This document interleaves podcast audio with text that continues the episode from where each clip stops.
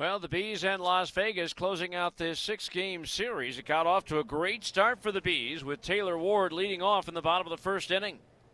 Now the right hander winds. Here's the pitch. Swung on, there it goes. Deep left center. It's up there, it's out there, and it's long gone. On top of the sidewalk on the berm. Just to the left of the light standard in left center. A long home run for Taylor Ward, and it's one to nothing Bees. But that would be the only highlight for the Bees, who managed just three hits in the game.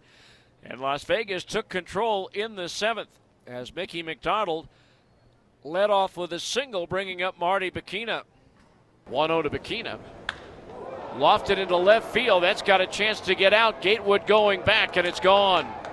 Marty Bechina with a two run homer, and Las Vegas takes a 2 to 1 lead. And they weren't done. Nate Mondou followed with a single. Pete Kozma hit a comebacker to Aaron Slegers, who threw to second base to try to start the double play, went into center field. Runners were at first and third with nobody out.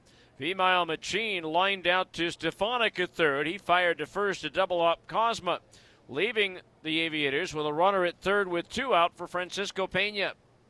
The pitch.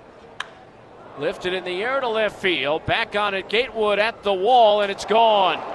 Francisco Pena got that one just over the barrier and left on the 13th pitch of the at bat, and it's four to one. Las Vegas, their second two-run homer of the inning. And they weren't done as Austin Allen singled. He scored from first on a double to center by Skye Bolt. Carlos Perez capped off the seven run frame with a two run homer of his own to make it a 7 to 1 ball game. They would get a three run homer from Bechina in the sixth and an RBI double from Perez in the seventh as Las Vegas wins it by a final score of 11 to 1. And Safelite Auto Glass, proud to sponsor the Community Hits program, where $5 for each hit is donated to the United Way of Utah.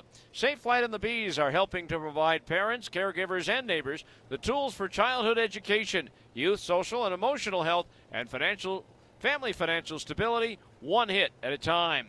Well, not much help for the United Way of Utah tonight. Just three hits for the Bees, making the donation $15 from Safelite Auto Glass.